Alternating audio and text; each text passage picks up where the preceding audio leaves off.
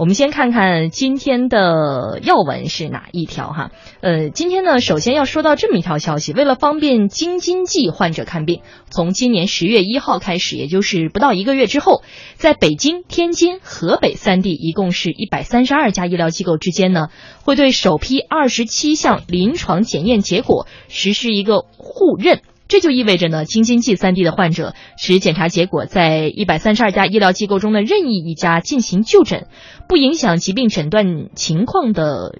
情呃情况下呢，会不再进行重复的检查。我们先来听听这件事是怎么回事啊？嗯，来听央广记者孟晓光的一段报道。河北邢台市民毕女士患有胸椎间盘突出，因病情严重，急需在北京的大医院做手术。但由于河北、北京两地医疗机构临床检查结果不互认，术前他被要求重新做了一遍相关检查。患者特别多，就排队时间很长，而且这个费用上比我们邢台当地也贵。不过，从今年十月一日起，毕女士抱怨的情况会有所改观。像白细胞、红细胞、血小板、乙肝病毒、表面抗原等临床实验室最为常用、最易标准化的二十七项检验项目，将在京津冀的一百三十二家医疗机构中互认。符合互认条件的医疗机构将在检验结果报告单相应检验项目名称前增加五星标识，作为检验结果互认的标识。北京市卫生计生委主任方来英，我想这对京津冀的市民们是一个极大的好事情，可以让市民更方便，不必要的在一个一定时间内反复的做检查。在首批纳入的一百三十二家医疗机构中，北京占六十九家，天津三十七家，河北二十六家。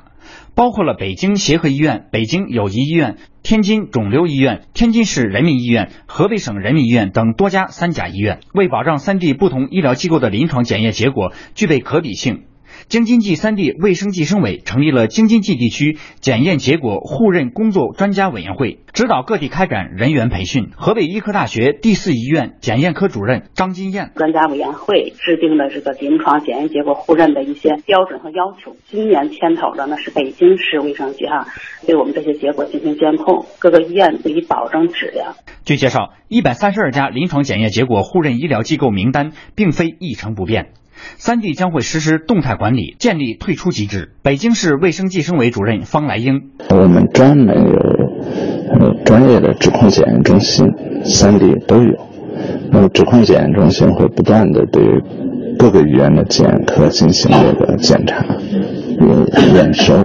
不符合的，它要被淘汰。不过，互认检验结果不等于不再复检。医生和病人依然要根据疾病发生发展规律区别对待。河北省医科大学第四医院检验科主任张金燕：如果这个患者病情变化比较快了，那么他必须要再重新检验。比如说这个乙肝，如果他超过三个月，什么再到另外一家去做的话，其实这种互认的时候还是有隐患的。除了临床检验项目，CT、B 超等医学影像检查结果，也是患者跨医院就医时需要重复检查的项目。天津市卫生计生委副主任王建国介绍，京津冀三地将适时启动第二批互认工作。下一步，京津冀在这次检验结果互认基础上，还要推动影像结果的互认，让它通过信息化的标准来保证更快捷、更顺畅。事实上，早在去年，北京、天津、河北三地卫生计生委主任就共同签署了京津冀卫生计生事业协同发展合作协议，其中一项就是落实京津冀三地之间的临床检验结果互认。北京市卫生计生委主任方来英认为，互认工作将更好地推动京津冀三地的医疗融合和一体化进程。方来英，京津冀地区真的要实现从医疗上去实现融合的话，我想他一定要做到的一个事情。就是它的公共卫生服务水平，那个能够接近，甚至能最后相同，然后我们才能说，市民啊，不管在北京、在河北、在天津，可以享受到同质的医疗服务。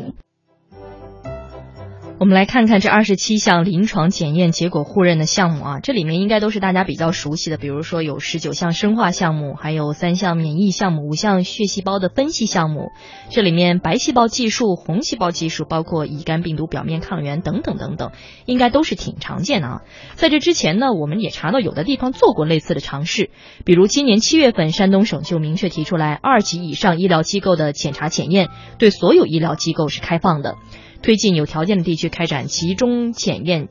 检查结果互认。和之前互不相认比起来，这一次京津冀地区的这么多家医院，呃，能够检查结果互认的话，应该说是不小的变化。嗯，其实讲到这件事儿呢，我现在想啊，出现了互认的试点，这种进步或者说便利应该是不言自明的。但是我想先问问直播间两位对这个事儿怎么看啊？这里面会不会有有风险呢？就是这个事情，大家很容易想到它便利的一面，那么另一面，两位有没有什么看法？天文老师，其实我觉得从医疗上的风险，嗯，至少我想象不出哈，嗯，因为它。毕竟是这些检查互认的这些医院都是经过相关部门核准的，那就是他们的检查的水平是有保障的。可能遇到的问题也可能就是不同的医院在虽然有规定，但是也可能会有其他的一些理由啊来拒绝承认。其实过去也有过，比如过去在北京市内也规定说不同的医院之间有互认，但是在实施的过程当中也有一些阻力，可能尤其是有一些比较。好的医院，比如三甲医院啊，他通常可能对低一级别医院的检查结果，通常有一种不信任的态度，觉得还是我自己的做的检查我更可更更信任。嗯啊，当然也有人说这是由于利益关系，就是因为现在。由于医这个医疗这个收费相对比较低，所以过去呢是这个以药养医。那么现在以药养医受到限制以后呢，现在就有这个所谓以检养医，就是用开各种各样的检查。嗯。那么如果说你要是拿来，比如你来了以后都从别的医院检查完了，我这开不出检查去了，那这笔钱就挣不到，那就只能是其实这个医院所谓我们说的通俗一点，就只能挣那个医生的经验和和这个水平的这个费用，但是这个费用通常规定就太低。呃，低到可能就觉得都就是其实是挺不值不回医生的那种劳动。那这个时候呢，可能这个越是高级的医院，如果越拿不到检查的话，比如说我如果说我们实行转转诊转诊制的话，那么可能是一级一才能转到。最终转到那个三甲医院，那么在前面把医把检查都做完了，拿了一堆检查到这医院来了，那这个对于三甲医院来说只能收这个诊疗费，可是诊疗费又那么低，嗯，那这种可能确实有问题。这里边所以会不会，如果这个关系不理顺，也可能这个在真正到实施的过程当中，三甲医院可能会找各种各样的办法，说不行，你这个还不全，你还得做一个什么呀？反正想办法就把你那个否定掉，这是有可能的哈。嗯，毕竟其实，在刚才记者报道当中也讲到这个事情呢，也是留了活话的，就是医院。呢，其实有一些理由可以要求你再次复检，等等等等。所以天伟老师刚才提出来，这可能是推进当中的一个障碍啊。呃，郭晶老师觉得，呃，这个检查结果互认，它呃肯定是一个大的趋势。嗯，因为之前咱们连同城的这个三甲医院之间的互认原来都做不到。是，那这次京津冀呃三个。这个地方，然后这种互认，它其实也是整个京津冀协同发展当中必然要走的一步。嗯，呃，但是这里面呢，我觉得确实是有一定的风险。嗯，就这个风险是什么呢？就是，呃，其实。这个检查结果互认，你看他专门他们刚才这个计生委主任啊，三地的计生委主任都谈到，就他们会成立一些专门的机构来做这个互认的认定工作。哎，就是什么样的检查是可以互认的？嗯，有些检查呀，它有一定的主观因素在这个里面。嗯，所以他就和这个医生的不同医生他的经验水平和这相关。那么，呃，这里面可能面临一个比较大的问题，就是说，如果万一。就是比如说，因为检查结果是误检了，嗯，然后由此发生了，比如说医疗纠纷，那这个时候的这种呃医患纠纷，到底这个责任是谁来承担？是主治医生，还是就是接诊的医生，还是由这个开具检验单的？这个这家医疗机构来负责，那这个现在呢没有一个明确的说法，法律上，所以之前呢大家就比较担心。你比如我自己的经历，嗯，呃，我曾经就在北京的三家三甲医院做 B 超，结果是得到了三个不同的结果，就是你不知道该信谁的。那后来怎么解解决呢？呃，后来就做手术啊，最后验证了其中一家是准的，哦，有两家都是不太准的。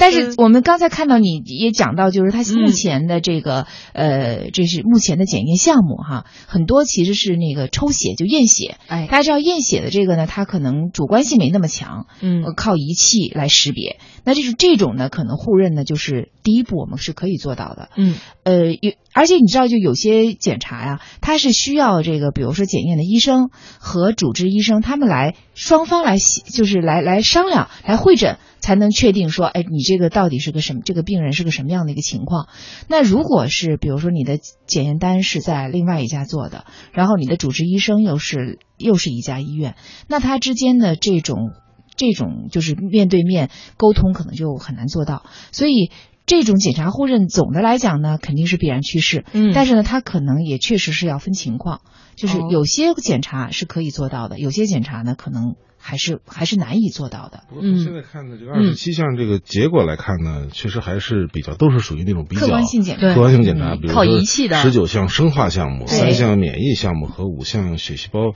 分析项目，嗯，那都是用仪器可以直就是直接的比较客观项目。嗯，像刚才郭静讲那个 B 超，确实是 B 超同样一个影像呈现在屏幕上，嗯嗯，那对这个影像如何解读、如何判断，其实不同的医生是不同的。是，那可能尤其是那些好医院的医生，可能就会相信说，我我觉得你。你看的这个不不相信你看的这个结果，确实是有这个问题。嗯，但是他这次看来还是不准备。对，从咱们到那一步很容易操作的，对，容易达成共识的。对，又仪器一操作，最后拿出几个数据来一看啊，那就知道了。我我觉得可可能甚至将来包括比如说呃，比如说 CT 啊，嗯，呃，像什么这个呃这个拍片子啊，嗯，呃核磁共振呐，就这相对比较客观的，呃，我估计可能都逐渐的会可以互认。嗯，主观性比较强的那种，可能就会。更慎重，或者干脆就不护人啊。嗯，所以这将来呃，应该说两位都认可这个趋势啊。当然，这过程当中会遇到什么样的问题，可能在发展的过程当中还要解决。所以刚才记者也说到啊，说京津冀三地呢还会在条件成熟的时候启动第二批互认试点。所以未来这件事情怎么发展啊？这个大的趋势目前是在这儿了。接下来怎么走呢？估计每一位有就医需求的患者或者普通的朋友应该都在关注。